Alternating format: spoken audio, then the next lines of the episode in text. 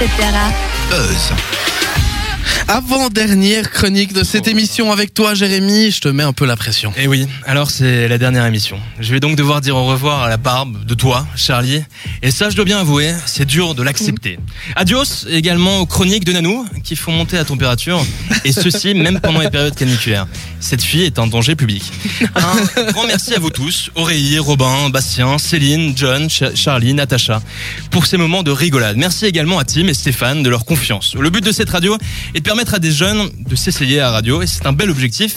Alors c'est toi qui nous écoutes, as aussi envie d'essayer, n'hésite pas à nous contacter. Nous avons tenté chaque semaine de vous informer, de mettre en lumière des trucs qu'on trouvait cool ou simplement bizarres. Je me souviens de la première émission où j'ai fait absolument n'importe quoi, comme maintenant vous me direz. hein, pour euh, finalement finir par ressortir un vieux texte politique. Je n'oublierai pas non plus cette chronique de sexe où j'ai tout de même réussi à parler de François Fillon.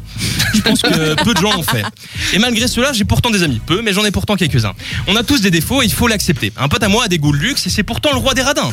Je lui parlais au téléphone d'aller au camping, à un festival, et il m'écoutait pas vraiment. En effet, il parlait avec sa femme de ménage. Et à ce moment-là, j'ai tout de suite compris qu'il n'était pas du genre à m'écouter euh, trio et partager une boîte de conserve à 10. Et pourtant, de Duke, ça a du charme. C'est le genre de mec à te décrire ses vacances, car oui, il y a toujours des vacances incroyables. Quand toi, tu es content de ta semaine à Arcachon, lui va te parler de son fabuleux été à l'autre bout de l'univers, et même pas du monde. Et puis, il y a ce pote, toujours en retard, où il faut rajouter, rajouter une heure à l'heure du rendez-vous. La terrible variante, c'est ce pote qui fait des faux plans à terre entière et qui nous force à créer une expression pour lui, la gasperie. Alors Gaspard, si tu nous écoutes, salutations.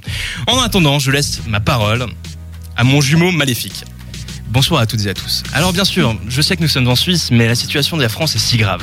L'économie est au plus bas, le chômage est au plus haut. Heureusement, un élément positif est arrivé. Le Kennedy à la française, Emmanuel Macron est devenu président. Et oui, notre Tché à nous. Maintenant, être banquier en France, c'est le renouveau. Notre punk à chien est arrivé au plus haut.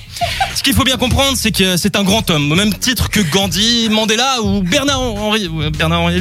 Peut- Peut-être pas, peut-être pas. Le mec a réussi à marier une prof de son collège. Il est loin en mode perlimpinpin. Hein. Alors bon, Emmanuel, je rigole, hein, mais si tu nous écoutes, euh, tu as compris que c'est la dernière de l'émission. Je suis donc dispo si ça t'intéresse.